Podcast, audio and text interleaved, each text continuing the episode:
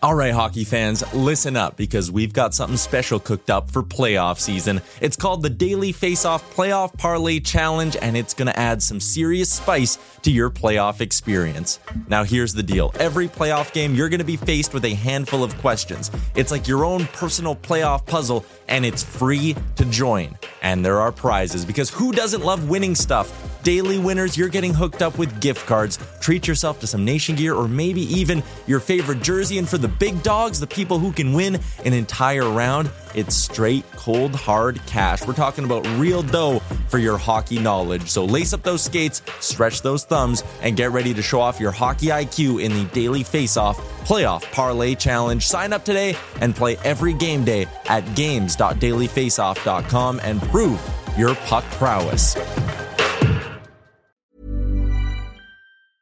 Selling a little or a lot?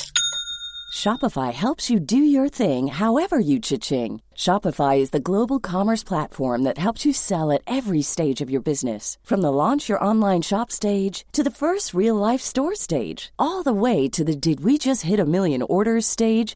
Shopify is there to help you grow. Shopify helps you turn browsers into buyers with the internet's best converting checkout. 36% better on average compared to other leading commerce platforms because businesses that grow grow with Shopify. Get a $1 per month trial period at shopify.com/work. shopify.com/work. I'm Sandra, and I'm just the professional your small business was looking for. But you didn't hire me because you didn't use LinkedIn Jobs. LinkedIn has professionals you can't find anywhere else, including those who aren't actively looking for a new job but might be open to the perfect role, like me. In a given month, over 70% of LinkedIn users don't visit other leading job sites. So if you're not looking on LinkedIn, you'll miss out on great candidates like Sandra. Start hiring professionals like a professional. Post your free job on linkedin.com slash achieve today. Five seconds left in the game. Do you believe in miracles? Yes! Unbelievable. The first selection of the National Hockey League draft belongs to The Daily Faceoff podcast comes to you courtesy of the Nation Network. The first overall pick in the 2015 NHL Draft. Gretzky had it, lost it. Eisenman picks it up. Eisenman moving. Blue line chance. And it's 9 o'clock on a Saturday night as they're lining up for a ginger ale. Way to go, gang. Into the zone. Sikora kicked it out. Got it back. Near side Korea. Korea.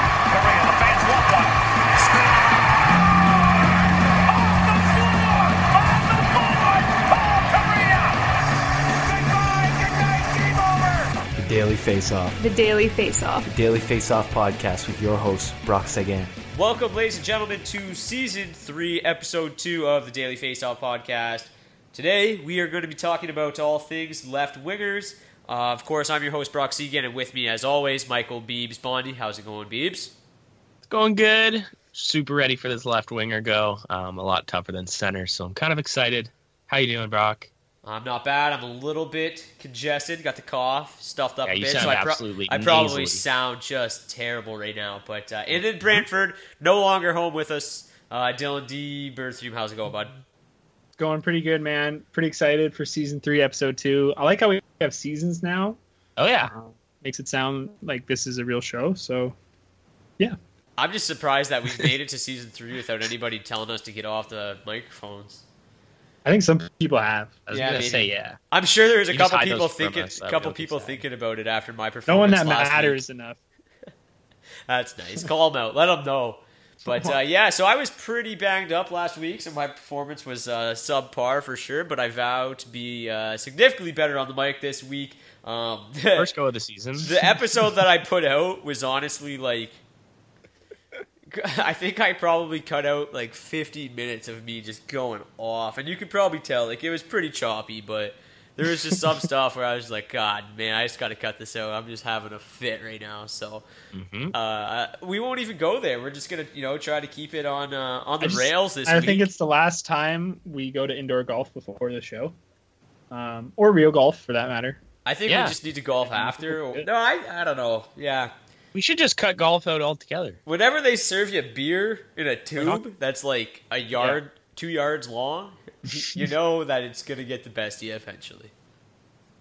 Especially when Yeah, you got to go talk tubes. on a microphone after. never a good idea. But anyways, boys, uh, let's talk left wingers. We're going to do it the same as we did it last week. Uh, we're going to go through our respective top tens at the position, talk about our breakout left wing, sleeper, rookie, and bust at the position, and uh, we'll get to some Twitter questions at the end. Uh, on, unlike last week, we will actually take a break this week, halfway between, or halfway through the episode, I should say. Something that I probably should have did last week, taking a chill pill, calm Yeah, down just a take a little little breather. But uh, yeah, we did do that last week, so we're gonna do it this week. so uh, Beebs, we started with you last week. So D, why don't we start with you? Go ahead and give us your. We'll start with your top five left wingers, uh, and then we'll kind of go from there. Okay. Um, so number one, you know, no real surprises. I got Ovechkin still. Um, you know, a bit of an off year last year, 33 goals, 36 assists, uh, a dip in shots, 398 down to 313. Uh, and, you know, the second lowest shooting percentage of his career kind of explains for that dip in production, at least as far as his goals are concerned. Um, but, you know, left wing's kind of slacking on uh, top end talent these days. Ovechkin's still a monster on the power play. He led the league last year with 17 goals. Uh, it's the fifth straight season he's led the league in power play goals, which is pretty crazy. Um, and yeah, I just like betting on Ovi for a bounce back because you know any any simple uptick or aggression in either shots or shooting percentage could kind of uh, easily push him back over 40 goals. And you know even if he has the same kind of struggles he ran into last year, um, that floor is kind of right at the the rest of the uh, the class's ceiling, I guess. Um, so then at two, I got Jamie Benn. Uh, another guy whose shot totals went down last year a lot more drastically from 247 to 201. Um, definitely concerning. Ovi's a little more easy to deal with because he's still shooting the puck over 300 times. Benn is just not a 40 goal threat to me at this point. Uh, not with 200 shots anyway. He needed uh, you know 250 shots and to shoot three points higher than his career average to make it happen two years ago. Um, you know, still still got uh, you know the potential for 45 assists, um, right around 70 points. So I, again, makes him the clear number two to me. And then I got Marchand after that. Um, really hard for me to buy into him, but he was outstanding last year. The assists kind of came out of nowhere 39 goals, 46 assists. Uh, his previous career high was 28. So betting on that kind of playmaking for him seems unwise given his high on ice shooting percentage, but he's just, uh, like I said, such a monster at even strike and gets all the playing time in the world um, on the power play. So I think a 35 35 years seems more than doable for Marchand again. But I'm kind of curious to what you guys thought because in doing this to me, like it seems kind of easy to make the cutoff at this point, like the guys below Marchand. Um, but yeah, I don't know. I had I had Forsberg and then Pacioretty to, to finish out my top five, um, and they're, they're they're they're two guys that are kind of in the same tier to me. But I don't know what you guys think. Oh, mine's mine's quite a bit different. Um, at least my top five. My top three are kind of the same. I had the the, the top two there, and um, I had to put Ovi at one again just because it is Alex Ovechkin. He had a little bit of an off year, but this was a guy who you know we were putting up there with Sid for previous drafts. Um, and you could grab either one. You were you were getting clearly one of the best players in the league. So I don't think we can take that away from him. He's an elite goal scorer um, on a very good team. Yet again, Washington's going to be very successful, score a lot of goals, and Ovi's going to shoot the puck a ton. You know that. So um, for a lot of the same reasons that D had him up there, um, I also have Ovi at two. I got Jamie Benn. Um, him and Tyler Seguin are going to have a bounce back here, I believe, with uh, Radulov up there. So that team's going to be nasty, but I don't think um, I just like the goals a lot more from Ovi, which are putting him just a bit above uh, Jamie Benn there. And then third, Brad Marchand again. And D, I actually struggled with this too because I looked at his um, his previous career numbers, previous to last year and the year before, um, and they, they're they're very very um, very average. Um, so it was Yeah. tough. It was tough to put Marchand here, but after a 37 goal year and then last year, which was just uh, it was really his coming out party. And um, at, at one point, there was a lot of people thinking that he was competing with McDavid even for the point lead um, until McDavid took off in the last couple months there. Um, but even at halfway point, so I think Marchand is uh, he's he's he's a great player um, and uh, a great fantasy player at this point in his career. And like you said, um, there's no one really going to take his time there. He's going to get elite minutes. So I got Right. Marchand third. Um, this is kind of where I vary up though. Um, at number four, I got Johnny Gaudreau. Mhm. He had um, he also had a kind of kind of a down year last year, but someone who I expect to really uh, really break out this year. Um, Calgary's an exciting team, and I think they're they're going to come out flying. Johnny Gaudreau last year really struggled out of the gate, and maybe it was something um, to do with his contract dispute. But um, but once he got it going, he kind of brought himself back to Johnny Gaudreau pace, and uh, someone who I like a lot, just um, for both goals and assists on your team and power play points. He's going to get a he's clearly the best offensive player out there in Calgary. Um, and then at number five, uh, kind of switched up as well. I got Artemi Panarin, um, new to Columbus, but he um, I actually had him higher up this list. And then I kind of thought of how how um, how previous um, top players have done in Columbus overall um, offensively, and I just I couldn't put him up there any higher. So um, five is where I have him at. But Brock, uh, you can chime in here and show us what you got. I think that was literally the longest I've stayed quiet for in a single episode ever. Yeah, Just trying so hard to make up for last week. eh? Yeah, dude, I was. I was like, I'm just gonna be Brock quiet. was like because turning last red week, in the I, face last week I interjected like every 31 seconds. So Dude, just- honestly, like halfway through when I was talking, I was like, "Can Brock even hear me right now?" Like, Yeah. did, did we lose Brock? Where did he go? He's been so kind of got excited. This is weird. yeah, I checked the Skype feed at one point. see if I disappeared. Uh, but yeah, mine's not too different from what you guys have. Uh, I have Ovechkin at the top as well. Um, Ovechkin, you know, he scored 50 goals in three consecutive campaigns before last year. Uh, a small dip in shooting percentage for him, which is hilarious to say because he still shot 10.5%.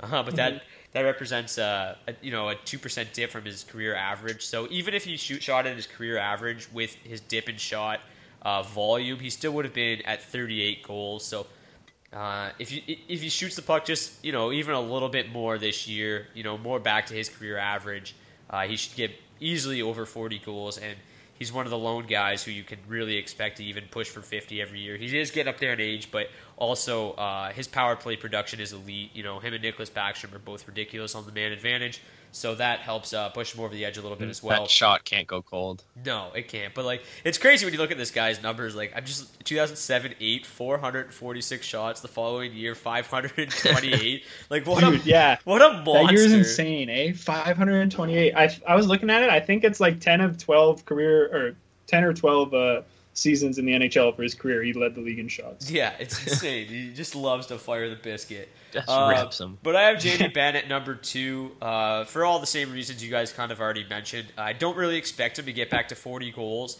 uh, but he was comfortably in the mid 30s there for a couple years. Um, that seems to be a reasonable pace for him. The, the whole Stars offense kind of struggled last year, so I'd expect them to maybe take a you know a step back in the direction that we'd seen. I mean, they, they led the league in goals uh, in 2015-16, and then they dropped to 17th in the league last year. So uh, I'd expect them to kind of at least crawl back into the top 10, which will help uh, Benn's shot volume, I'm assuming, uh, and just his overall production. Uh, I like him to be right around the uh, point per game mark. Uh, number three, Brad Marchand as well. I remember this time last year, we were all kind of touting this guy as a potential bust because we didn't think he could outpace what he did the year previous, and uh, he sure proved us to be idiots because he just went out. He just went out Yeah. and uh, was firing on all cylinders last year. So uh, the crazy thing about Marchand is like his on ice shooting percentage, like was not really any higher than it's ever been at any point in his career, and he just managed to rack up that many more assists. Uh, Yeah, he just and then, I mean, like David Pastrnak, as, as he continues to improve, uh, I think that's going to just continue to help Marchand and Bergeron's production because that top line is, is filthy. I mean, like I think they had like a 60 Corsi For that they're close to it this past season, which is just uh, pretty much unheard a- of. Yeah, it's absurd. Uh, number four, I have Philip Forsberg. You guys know that I love uh, Philly fours. Um, he's turned himself into one of the, the best forwards in the NHL in three short years, and I think it's people kind of forget that he is only 22 years old. Uh, hasn't missed a game in three years. Uh, ranks 13th in the NHL in goals and 27th in points over that span. Um, and the most impressive part of what Forsberg did last season, especially, was uh, most of his damage came at even strength. And so, if the the Predators' power play improves even just slightly this year, I think we'll see Forsberg's uh, production go up.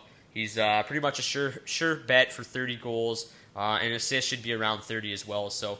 Uh, at a pretty weak position, Phil Forsberg, I think, is one of the safer bets in terms of staying healthy and in kind of production that you can bank on. Um, and then I have Johnny Gaudreau at number five. Uh, Beebs, you kind of alluded to it. He did get off to a bit of a slow start last year, uh, and you know, really never even came close to what he did in 2015-16. But uh, the one similar to Forsberg, the one thing that's nice is um, even though Gaudreau is undersized, durability really has not been a concern at all uh, through his first couple of years in the NHL.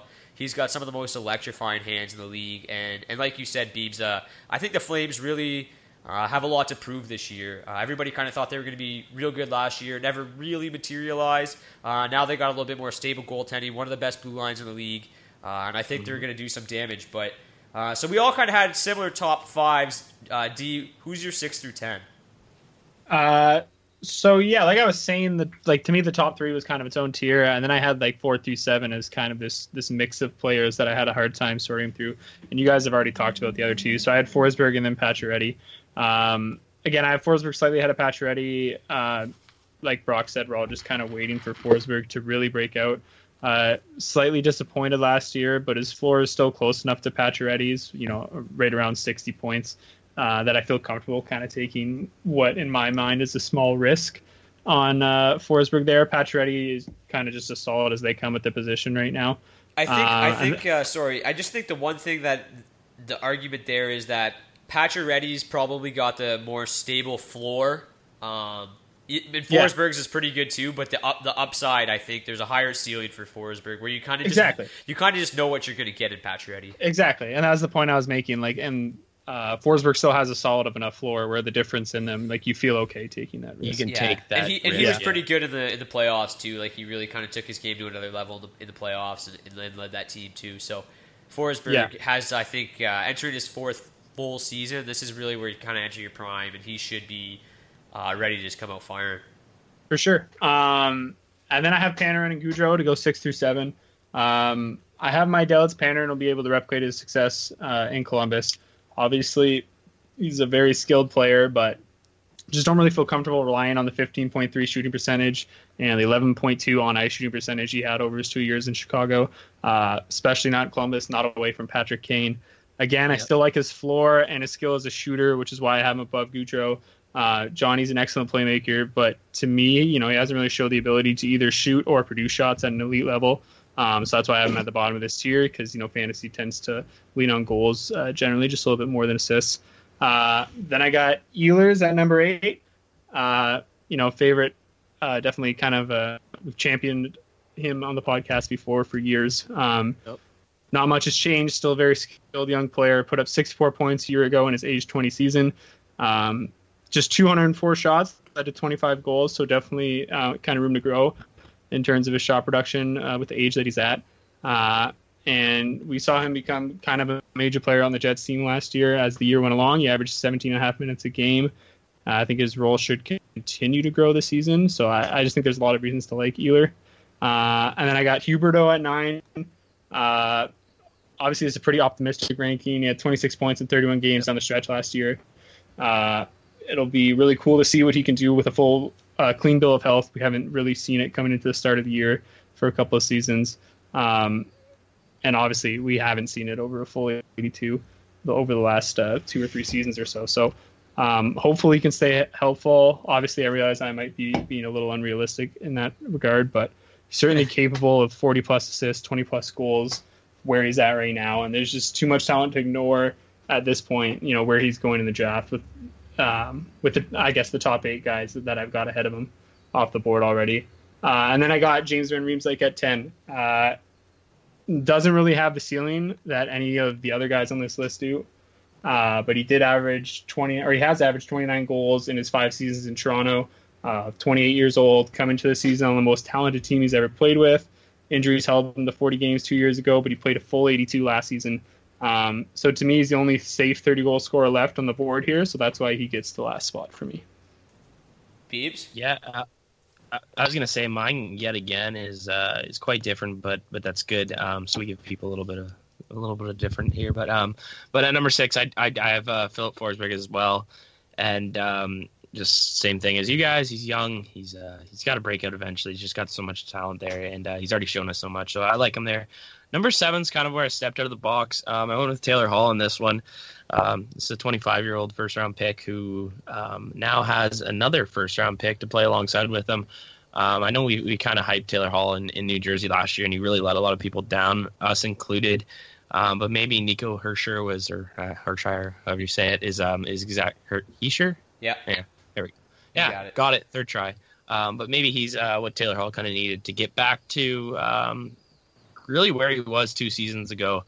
um, which really wasn't a bad player at all. An 80 point producer over 75 games. So if he can get to a point per game, I think he's definitely worthy of the uh, seven or eight best spot um, Definitely. for left wingers. uh, but number eight there, um, I have Max Pacioretty.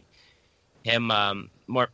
My thing for him is just uh, as we mentioned, just we've seen what he's going to give us. We have guys in front of him. I, I, think that they can surpass that. But if they don't, um, Pacioretty is always he's a safe pick, and, and you know what you're getting. Um, and then number nine, Nikolai Ehlers. Um, I honestly think, honestly, I should have even put him higher than this. Uh, as Dee mentioned, 62 points a year ago. He's he's only kind of been climbing up um, in points each year. He's he's still only what 22. Um, and Winnipeg looks extremely exciting with Blake Wheeler, um, obviously Patrik Laine, and uh, and now obviously well not now, but Nikolai Ehlers there too. Um, and then number 10, this is um, I kind of went outside the box again, but uh, Brandon Saad on Chicago. He's uh, he, he's come back to uh, to to where um, where he rightfully should have been playing um, just the whole time. Um, but it, he's going to line up next to Jonathan Toews. They've said so far. I mean, that could obviously change, but if he's had a lot of success in the in the past, and he's still a young player who um who could kind of have just a huge year out there in Chicago and be uh, be that third piece of the puzzle with uh, Kane and uh, Toews. Yeah, definitely like Saad uh, heading back to Chicago there. Uh, I don't have the numbers directly in front of me, but I pulled something up uh, when I was writing about Saad preseason. Uh, when he was with Toews there a couple years ago, they had like a ridiculous like 60 60.4 or something Corsi For and like a yeah. 65% goals for rate when they played together 2 years ago. So it might be a nice uh, a nice homecoming for him. Uh, but like I guess the guy who went the other way I like a little more. Uh, Artemi Panarin, who's uh, who I have at number six. Um, I tend to agree with you a little bit there, D. Uh, moving away from Patrick Kane obviously isn't ideal, uh, but I still think that the Blue Jackets they kind of showed last year that they can. Uh, be a pretty good offensive team. Uh, certainly on the power play too, where Panarin does a lot of damage at the same time. So um, I still like Panarin in this position. Um, I have him projected for pretty much right around the same 30 goal, 40 assist season he had last year. Uh, but I wouldn't be surprised if it took a small hit. But uh, I'm w- I'm willing to take a risk on a guy uh, who's tied for sixth the NHL in points over the last two seasons. Because um, really, that's just elite production, and uh, you know something. If you can get him as the sixth left winger, and he goes out and he finishes top five in scoring again somehow, then uh, you know it's pretty well, winger, pretty well worth it. Yeah, and you know he stayed healthy through his, his brief NHL career, and he's just put up ridiculous numbers. Uh, for me, seven is Max Pacioretty. Uh, Pacioretty's a guy that I always kind of target in fantasy because you can usually get him a little bit later than kind of these upper tier guys, uh, but you know exactly what you're getting with him. Rarely misses time. Um, he's scored 30 goals, uh, like pretty much every single year, um, and yeah. ranks fourth in the NHL with 141 goals over the last four seasons. So uh, pretty elite goal scorer. Uh, I, I, guess not an elite goal scorer, but just a, very consistent one. Uh, and, and, you know, whenever you get, you know, can easily put up goals in the mid 30s with 30 assists, it's nothing to scoff at. Uh, eight Nikolai Ehlers. I think you guys had him in a pretty similar position. Uh, the one thing I really like yep. about Ehlers is all of the Jets' shot volume seemed to drop last year, which is kind of strange. I don't really know what the reasoning behind it was. Um, so if they all kind of rise, we could see Ehlers even top uh, his 204 shots from last year, which could turn him into a potential 30 goal guy this year. Uh, but even still, he's known a little bit more for his ability as a playmaker as well. So I like him for 40 assists. Um, number nine, I have Taylor Hall. Uh, this is a guy who a couple years ago we were like ranking him as the top or second left winger. Uh, obviously, the move to New Jersey didn't help his overall value, but uh, Hall has a lot of potential to be uh, to be a bit of a dark horse this year, uh, and I'm going to talk about him a little bit more later, so I won't spill all the beads right now. Uh, number 10, I'm right there with you on this one, D. Jonathan Huberdeau, another guy uh, that we've talked a lot about on this show. We really like the Huberdeau Barkov combination out there in Florida. Uh, you know, it's just a matter of staying healthy for him at this point. Um, he's just really one of the most talented young forwards in the league, and it's just if he can stay healthy, he he was at a uh, 70 point per 82 game pace last year. So that just kind of showcases, you know, what his high end ability is. Um, and then, D, I just kind of wanted to touch on your point there about JVR. Uh, I have him just outside the top 10 at number 11. and I wrote this for Leafs Nation the other day. I and first of all, I don't think I ever really envisioned myself putting any uh, any of my work on a Maple Leafs site when I started uh, writing about hockey, but here I am now. Uh, Leafs are good, and I'm writing for Leafs Nation here and there. So, um, but Hello. he, he he quietly had a career high last year. Well, it the big three of you know Matthews, Marner, and Nylander really garnered all the attention. Um, but outside of 2015-16, Van Riemsdyk has been extremely durable, only missing two games in those other four seasons in Toronto. Um, and this Right. stat is the one I thought was really cool. Uh, during that time, he's averaged, I think you already mentioned this, D, with 29 goals and 30 assists per 82 games, which is uh, really quality stuff. Uh, and his, se- his uh, .72 points per game uh, over that stretch is tied with the likes of Philip Forsberg, Leon Draisaitl, and David Pastrnak. Uh, obviously, those guys weren't around for all four of those years, but those point per game totals are right on pace with guys like that. So JVR uh, certainly deserves to be in the conversation of, of a top 10 left winger, especially in fantasy circles. Uh, but I just he's kind of like this in the same boat as Pacioretty. He's just not you know as flashy or put doesn't put up the gaudy numbers that some of these other guys are maybe capable of. But he's he's another guy I go after every single year because he's just so so so steady. Um, so I had him coming in at number 11, just outside my top 10. But why don't we take a quick break here, and then when we get back, uh, after you guys listen to some of the beloved Bluestones, we'll get to our breakout sleepers, rookies, and busts. So enjoy the Bluestones. We'll guys, see you guys back here in one minute. Broken down, so I the line. I my wounds and I down. I'm out of money, I'm out of time. Like a broken arrow. The time slows and my vision narrows. I'm out of money, I'm out of time. Sing your hearts out, sing it loud. Make me happy,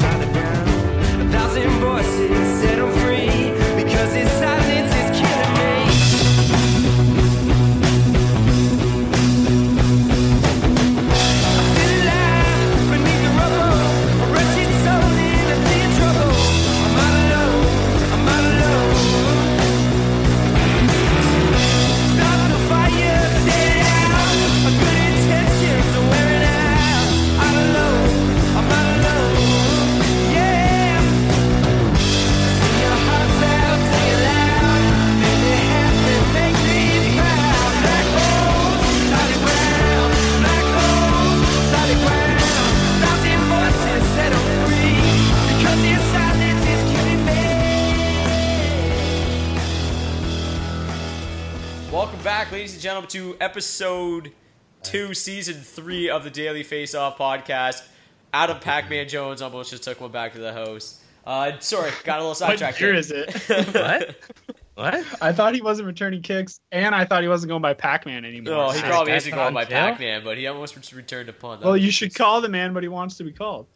He almost fumbled it and then returned Adam it. Jones. Uh, but anyway, No, but see, now it kind of sounds like we're talking about the baseball player. Yeah, he's definitely Yeah. Pac-Man still. He should be Pac-Man. Any man that was like almost like that was Pac-Man at any time is definitely still referred to as Pac-Man. I just watched that clip, and that was like not even close to just interrupting this podcast No, over I know. I'm sorry. to I- make a comment on. Like he was not even close to going on. Hold on, I'm gonna I'm gonna fire the game up. He was pretty watch. close. But anyways, B- okay. Well, D's firing up the uh, firing up the game there. Beej, we'll start with you. Who is your breakout left wing for 2017-18?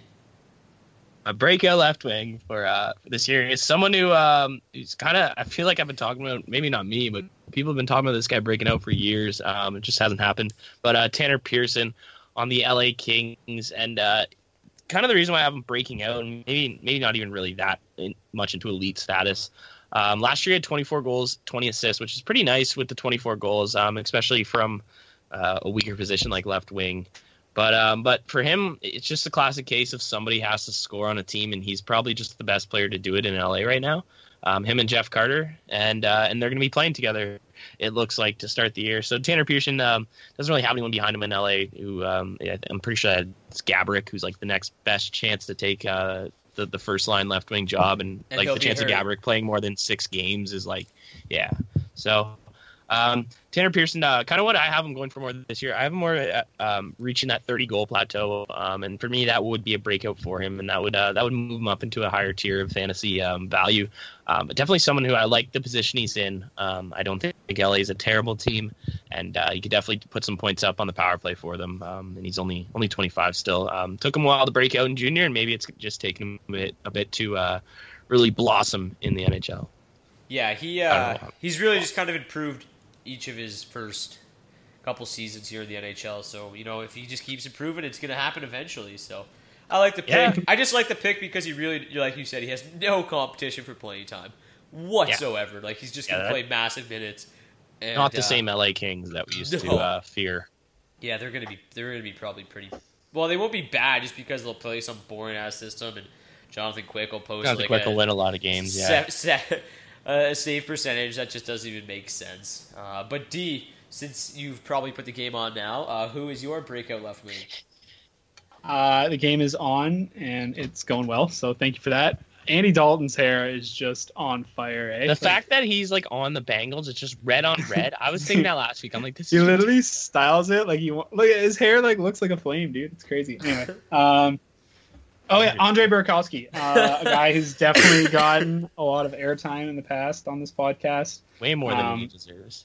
Probably, but uh, sure. put up 35 points in 64 games last year, just 13 minutes of ice time. Uh, we've been calling for him to see more ice time the last couple of seasons. Certainly room for it now. Caps uh, moved Marcus Johansson in the offseason. He played over 17 minutes a night last year. The ghost of Justin Williams is gone. Uh, I don't imagine Oshie going over 18 minutes a night again this year. So there's just a lot of room for Burakovsky to move up the depth chart, uh, especially in regards to power play time. And uh, you know, in my opinion, all he needs is that opportunity. He's good enough already. He's extremely skilled offensively, and even in his diminished role last year, he put up 2.47 points per 60. Um, that's ahead of the likes of Jonathan Toews, Logan Couture, and Ryan Johansen in that respect. Uh, so I'm pretty high on Andre Burakovsky. He's going pretty low on the draft board right now. Uh, definitely a decent flyer worth taking at the end of the draft, especially considering he's got the uh, dual wing eligibility. So. Yeah, uh, Burakovsky, it just kind of seems like the same thing over and over and over again. We're just like, man, this guy's good. If only he played. Then he never seems to play. But this year, if he doesn't play, then something's up. Because there's all the room in the world on that depth chart now for him to see some expanded minutes this year. Uh, for me, I like Sebastian Aho in Carolina. Um, this might be a little bit of an easy one, but uh, he had such a good rookie season that I just, you know, I love him for this season. Uh, he came to the NHL last year with high expectations after he literally just dominated the World Juniors uh, on route to Finland winning gold. He had 14 points in seven games, uh, which is disgusting. Uh, the 20 year old like was just pretty much exactly what we'd expect coming in, you know, off of a year like that coming to the NHL. 24 goals, 25 assists. Uh, but he's really kind of been known as more of a playmaker, so 24 goals was a bit surprising. But uh, he carried an incredibly impressive 58.7 Corsi For and an 8.9 Corsi Rel. Uh, that's pretty good for a rookie coming to the league. So that just showcased just how good he was. Um, and the reason, I guess, why he scored 24 goals was because he fired 214 shots, uh, which suggests that 25 to 30 goals really is a maintainable um, rate for him to score at. Uh, the, the Hurricanes should probably improve this year. Uh, they're expected to be a playoff team, um, so we should see his assist totals rise as well. Uh, so I like Aho for somewhere between 25 and 30 goals, uh, 40 plus assists, which would be a nice uptick from his production last year. Uh, you know, everybody's worried about the sophomore slump with second year forwards, but some guys are just too talented that you don't even have to worry about it. So I like Sebastian Aho uh, coming into 2017-18. Uh, but Beebs, who's your sleeper? I have to say first, I love that Carolina and and, um, and Arizona guys are just starting to get some recognition in fantasy. It's just cool to see these names on teams like that. You know, before it was just your, you you don't hear that a lot. So I, I'm I'm about that. Um, but now I'm about to go right to a team that everyone picks up fantasy guys off of. Um, my sleeper is Patrick Sharp. Um, he is now back on Chicago, and which uh, I don't know why, but Chicago's just building like their roster from 2011 again. Um, or and whenever he last touched there and they won the cup. Um, but basically, he's coming back, and it's kind of for redemption um, redemption season. At 35, he's not really that much over. He's not he's not over the hill at all. Um, you see a lot of guys be successful at 35. We see guys like Gallagher be successful at 44. um, so I I uh, I still have faith in Patrick Sharp. And the reason why I have him as a sleeper is because this is a guy who I think is going to go very very late in drafts or not at all, just based off of last year's stats. Um, people will hit that little icon that has his name and they'll see oh he only had uh, 24 points or 28 whatever it was last year and that'll just keep them away. But um, this is someone who. Um, you know, he's only one year removed from a 55 point campaign um, in Dallas. And if you can get that on a roster, that, that's um, certainly rosterable. Um, and he's now, uh, they haven't projected a lineup with Patrick Kane and um, Artemi Anisimov, which last year, anyone who touched those two kind of just got freebie points. So that's kind of what I'm banking on for Patrick Sharp. Um, he's a very good shooter. And as we talked about with Ovi, shots don't really, it's one thing that you can kind of depend on. Um, scorers score, that's what they do and uh, he's a four-time 30-goal scorer with the Blackhawks. So um, I kind of I'm expecting him to kind of have a little bit of that magic back. Um, I just think he could be a very sneaky pick for a lot of people late in drafts. If he's sitting there, you need a left winger. Think about it; he'll be playing top six. So I like it.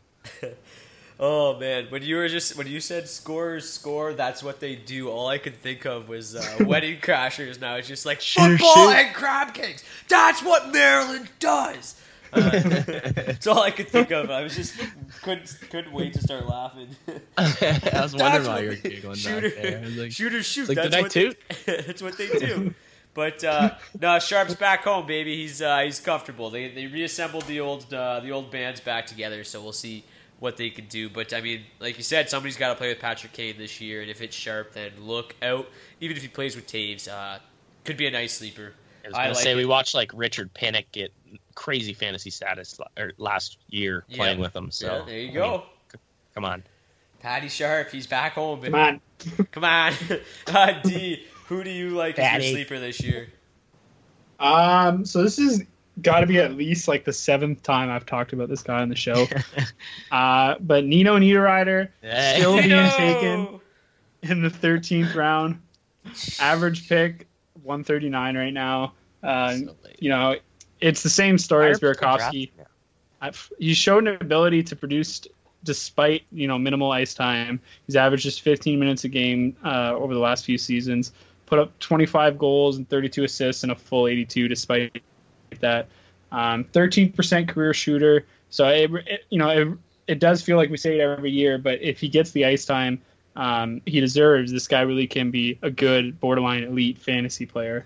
Um, you know, but as I also pointed out, he, he has shown the ability to produce in a limited role. Um, like I said, 25 goals, 32 assists. That's still definitely rosterable on a fantasy team. Um, so you combine that again with dual wing eligibility, makes him a crazy good value pick for where he's going right now because um, you know he's going to be rosterable either way. He's got a solid enough floor, and if he does see that uh, uptick in ice time, that there's really absolutely no excuse for him not to get this year. Um, then yeah, l- l- look out. Like the honestly, this guy, I honestly think the sky's the limit for this guy. Been talking him up for years. It would be cool Seventh if charm. Minnesota Wild coaching staff shows the same confidence in They him. They need to listen to the Uh, podcast. Seriously, Mike Yeo. dude. Come on, Mike. But remember, there was even uh, just one stretch last year when the Wild were going through some injury problem, and Niederreiter was getting first line minutes, and he was producing like a first line player. I remember, like, I remember it exactly because I tweeted it out, like the line combinations. I was like, finally. And then I think I quote tweeted it from my account. I'm like, Nino. And then I probably quote tweeted it from the podcast account. I was like, Nino. and then he tore it up. And we are like, okay, this, this is it. This is his time. This is this when he was actually. what we were waiting for. This- and then and then like they got healthy again, and they're like, yeah, back to the third line. Dude, like he ranked eighth among wild forwards in ice time last year. Sixth Yeah. in power That's play time on so ice. dumb. Makes no. It's puzzling. It's honestly just makes no sense. it makes no sense. But like he really, and that's the thing that where his his current ADP is, it's perfect because even if you get him there and he plays his 14 minutes a night or whatever the shit it is, he's still going to produce like a you know a late mid to late round pick. But then if he gets those minutes, he could literally produce like a top like a like a top five round pick. yeah. yeah, It's just oh my god, they're so dumb. it's crazy how like literally just the ice time he deserves could push him to be like a 65 point guy. Like, Yeah. easily. Dude, it, dude, Fuck crazy. eighth eighth among wild forwards in ice time. That makes no sense. Yeah, there's no way there's eight better forwards on that team. Well, seven, but Well, yeah. good you're right. math. Uh, m- my sleeper's Taylor Hall. Uh, I told you guys I would talk about him Speaking a little bit good more. math, Uh, Speaking of Jeff Ross. Hall is now three years removed uh, from his career year of 80 points, like Beebs alluded to earlier. Uh, in his first season with the Devils, he posted 53 points, 20 goals, 33 assists in 72 games. Um, crazy to think that Hall is still only 25 years old, uh, but he had a strong 52.2 Corsi For with a 7.6 Corsi For rel. Uh, and that combined with his low 7.2 on ice shooting percentage gives reason to be optimistic about Hall entering 2017 18. He continues to just fall down draft boards seemingly every year. A couple years ago, after 80 points, we're like, "Holy shit, this guy's amazing." then like came down him. a little bit, like, "Okay, he's not as good as we thought, but he's still probably pretty good." still and then him. now, then he went to New Jersey. We're like, "Eh." And so now he's like, well, now we're like, oh, is he in the top 10? I think he certainly is. Uh, so he continues to fall down draft boards, uh, but he was a former first or second round fantasy pick. So just kind of goes to show how much we used to believe in him, and everybody really believed in him. Uh, and now he'll get to play likely beside fellow first overall pick Nico Hischier. Um, and the two could really become one of the most dangerous young duos in the NHL. Uh, you know, Hish- Hischier is expected to be really dynamic for the Devils this year. And right next to Hall, I mean, those two could be filthy. Uh, and Kyle Palmieri has been pretty solid on the other wing there. Just Uh, does it. Just gets it just, done. get, just gets the job done. So Hall really just has a ton of sleeper value and a ton of upside entering this season. Um, I just really think there's no reason not to like him at this point. Like where he's going in drafts. Uh, I mean, if you can get him as a, you know, the eighth, ninth, tenth, eleventh left winger off the board, uh, he certainly has top five, if not top three. Uh, upside at the position, making him an obvious sleeper candidate, in my opinion. Um, but D, uh, let's go back to you and talk about some rookies. Actually, we won't start with you because is this your rookie that's messed up or is that right wing? Mm, no, this one's good. Okay, let's start with you then. These are good. No, but he doesn't have like a legitimate rookie at right wing, so No, no, he's good. He's no, fine. he's good for left wing. Let's do it. He's good. Okay. Um, I know. So I'm pretty sure I've spoke to this before, but projecting rookies not always the most fun task. Uh, nor is it easy. You don't really have uh, anything to go off of. Um, but one guy, you know, that you can kind of expect to do better should he land a top six or a top nine role is Kyle Connor. Uh, selected nine or 17th overall, excuse me, in 2015. Connor went on to be NCAA Freshman of the Year, Big Ten Player of the Year the year before, turning pro last year. Um, he did okay, and he's kind of what they call, you know, the cup of coffee. He had, I think, five points, 20 games, something along those lines. But Yeah. he did impress in the AHL last year. 25 goals, 19 assists, so good for 44 points in 52 AHL games. That's very solid production from a 20 year old. Um, so yeah, he, we'll see where he ends up in Winnipeg's roster this year. Um, if he lands that top six role, he's definitely got 50 point upside. Uh, yeah, obviously, like like we said, a lot of talent, uh, a lot of skill, but Winnipeg's got a decent amount of that up front right now. So we'll kind of have to see how the roster shakes out. Yeah, I, he's just he's just so good. He's another one of those. He's just depends where he lands. Like some guys that are like you know you got your Hischiers or whatever his stupid name is, Nolan Patrick. Like you know they're going to their teams and landing guaranteed roles. But uh, Connor is a guy who I kind of expected to have a good rookie season last year, and it just didn't materialize. But uh, you know, one one real good year the AHL could do uh, a lot for a young player like that. So hopefully he does land a, a quality role. Beebs, you're rookie. Who you got? Um, I, I- so rookies are kind of they're they're few and far between, um, which I kind of had to pull here. But this is someone who's who's more getting he's getting recognition here just strictly because he should get ice time this year, and that's um Jakub Vrana out in Washington. Um, this is uh, a guy who played 21 games last year, so he just kind of just avoided that rookie status or uh, taking away his rookie status. So he still has it, um, but it was enough just to kind of get his feet wet, to kind of feel out the league, um, and to put up uh, six points, which is uh, not not anything to, to write home about, but um, definitely something to build off of going into this year. Um, but now that he has kind of felt the speed of NHL hockey, it's not like it's anything not going to be new to him. He's not going to have that culture shock, or shouldn't at least. And it's someone who um, who might crack the Washington top six. Um, as we mentioned, they had a couple guys move out of there, Marcus Johansson, as well as um, Jason the Ghost Williams. Jason. Um, so the ghost. Justin, geez, yeah, Jason Williams. Oh, Jason Williams might actually be a ghost. Um, but it was great old Detroit and Chicago player.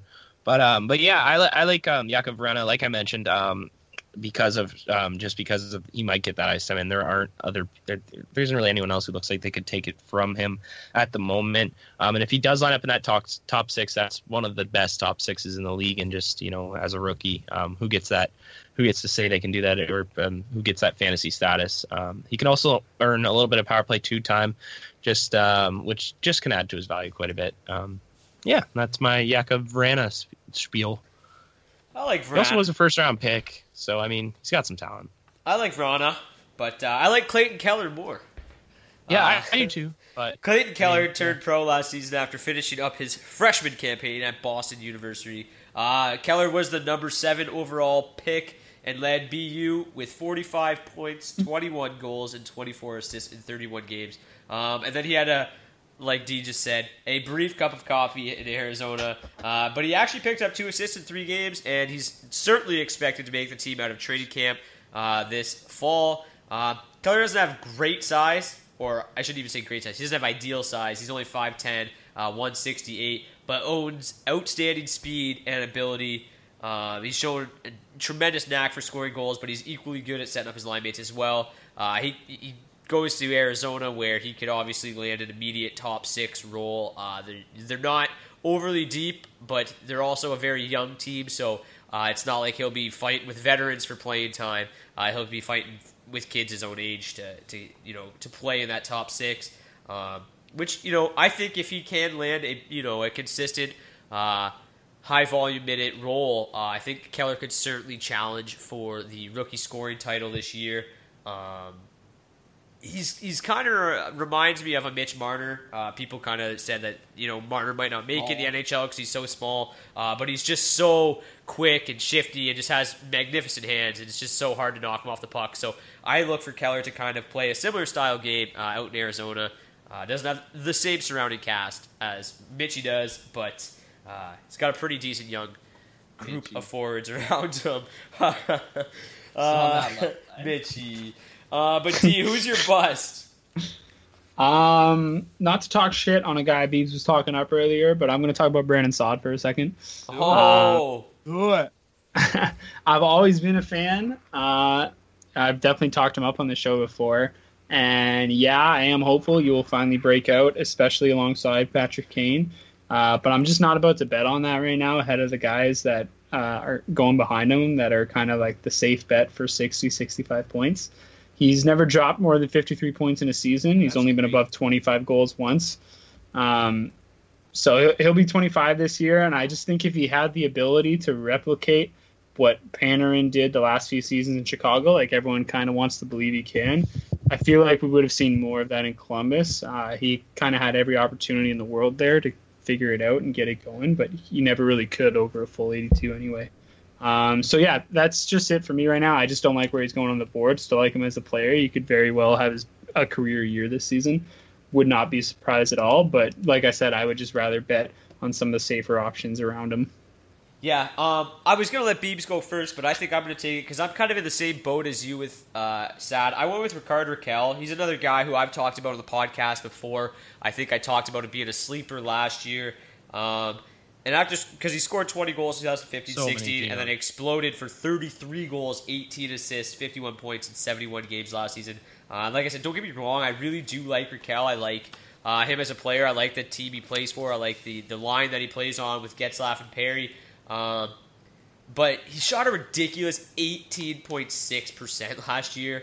Um, and if his shooting percentage regresses to about the 12 the 12% mark from the year prior, I would have put Rakell at 21 goals opposed to 33, which is a little bit more, I think, where he could be this year. Uh, playing Right. with Getzlaf and Perry obviously makes him a candidate to still shoot for 30 goals, uh, whether it's you know uh, increased shot volume or whatever it may be. Um, but his high personal shooting percentage and on ice shooting percentage percentage, excuse me, uh, is an obvious cause for concern.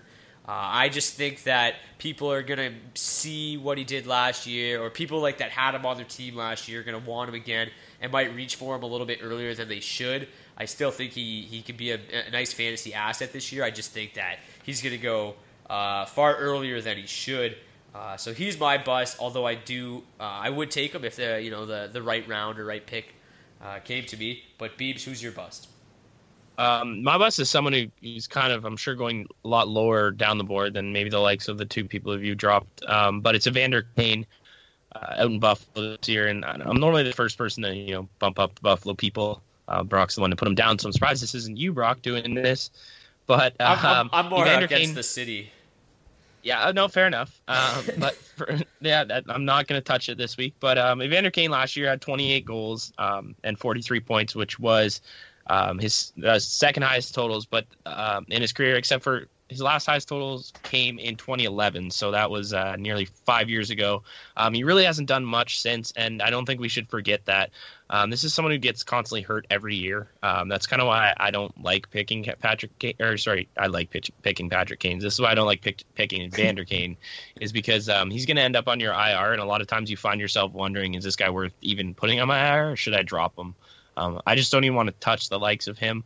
He's um, he's one of those guys where I think that there's more talent in Buffalo that can surpass him. That it's going to kind of put him back down the depth chart. We've seen him play on the fourth line last year, um, even with a 28 goal year. Um, he was shooting his highest percentage of his career last year to three percent above his uh, his career average, and I kind of see him going back to his career average of seven percent. And if he does that, I could see him as more a 20 goal, uh, 15 assist guy, which is someone you're barely you're you're not even going to really consider rostering. Maybe a couple spot starts here and there, but for me, I just stay away from Evander Kane. Yeah, he's just too much of a uh, injury risk. Uh, durability is a massive concern for him. Uh, but let's get to Twitter questions really quick. Uh, we have just a couple here. Uh, we'll save one for our right wing uh, episode, but our left wing episode uh, we, comes from at Cam Mills twenty four. Said glad to have you guys back. Appreciate it. And he says, does Saad ha- become fantasy relevant by returning to Chicago, and how does Panarin to Columbus affect his value? Um, I think we probably answered his questions on the show. Uh, we talked uh, quite a bit about both of those guys. Uh, I think obviously Saad remains fantasy relevant, uh, but I do have. Uh, I think there is cause for concern, um, just based on his draft stock alone, like D uh, alluded to there. But I still think, obviously, whenever you head back to a team that you had a lot of success with, uh, especially if he lands on a, a line with Toews, I kind of alluded to his uh, his Corsi For and goals for percentage. Those two together uh, when they played together last, and it was pretty impressive. So he could have a really big year. And again, we talked pretty much uh, at length about Panarin's value in Columbus. Uh, I don't think it hurts it too too much, but it doesn't uh, ever really help, help, when yeah. you don't move away from Pat. When you move, excuse me, when you move away from Patrick Kane. So uh, look for both of those guys to have pretty good years, but it remains to be seen, you know, how much it will actually affect their overall value. Uh, what an insane play in the football game! As I was talking there, I really started I'm losing watching. focus there, just watching Jaden. I could tell. I was watching it happen and just hearing. Oh man, I'm slur. on delay. Oh, just wait for it. It's going to be crazy. But, anyways, that was our left wing preview episode. Uh, this was season three, episode two. Uh, we're we're literally I'm about. seeing it right now. it was Follow us at DFO Podcast, by the way. Yes, Twitter. make sure to follow us at DFO Podcast on Twitter, and if you have any questions, feel free to reach us there. Uh, Beebs usually handles the Twitter side of things. Uh, if you want a more direct answer from myself, feel free to just tweet at Daily Faceoff or at Brock underscore Seguin. Um, but anyways, we're gonna record the Right Wing podcast immediately following the end of this podcast, and we'll release it uh, probably a couple days apart from each other. Uh, so, anyways, let's go with the right wingers. Talk to you guys. I guess in a couple more in a couple days, but really Yeah. in a couple hours we'll be talking about the same football game probably. so, Try not to anyways, mention. True, true. anyways, I'm Brock Seguin uh, for Beebs Bondi and Dylan D. Berthew. Have a good one. Speaking for me. Peace.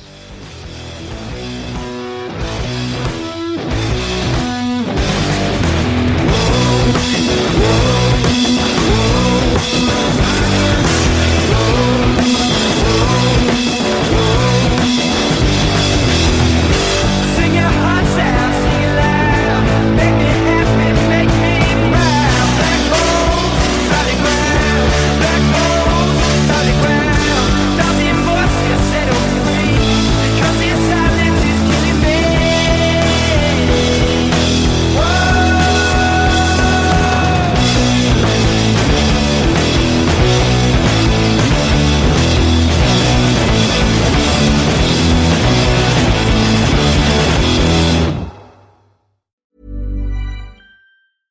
Even on a budget, quality is non-negotiable. That's why Quince is the place to score high-end essentials at 50 to 80% less than similar brands. Get your hands on buttery soft cashmere sweaters from just 60 bucks, Italian leather jackets, and so much more. And the best part about Quince, they exclusively partner with factories committed to safe, ethical, and responsible manufacturing. Elevate your style without the elevated price tag with Quince. Go to quince.com slash upgrade for free shipping and 365-day returns. Hi, I'm Daniel, founder of Pretty Litter. Did you know cats tend to hide symptoms of sickness and pain? I learned this the hard way after losing my cat, Gingy. So I created Pretty Litter, a health monitoring litter that helps detect early signs of illness by changing colors, saving you money and potentially your cat's life. Pretty Litter is veterinarian developed, and it's the easiest way to keep tabs on your fur baby's health right at home. Go to prettylitter.com and use code ACAST for 20% off your first order and a free cat toy. Terms and conditions apply. See site for details. Hold up. What was that? Boring. No flavor. That was as bad as those leftovers you ate all week. Keke Palmer here, and it's time to say hello to something fresh and guilt-free. Hello Fresh. Jazz up dinner with pecan-crusted chicken or garlic butter shrimp scampi. Now that's music to my mouth. Hello Fresh. Let's get this dinner party started. Discover all the delicious possibilities at hellofresh.com. When it comes to your finances, you think you've done it all. You've saved, you've researched, and you've invested all that you can. Now it's time to take those investments to the next level by using the brand behind every great investor, Yahoo Finance. As America's number one finance destination, Yahoo Finance has everything you need, whether you're a seasoned trader or just dipping your toes into the market. Join the millions of investors who trust Yahoo Finance to guide them on their financial journey. For comprehensive financial news and analysis, visit yahoofinance.com, the number one financial destination, yahoofinance.com.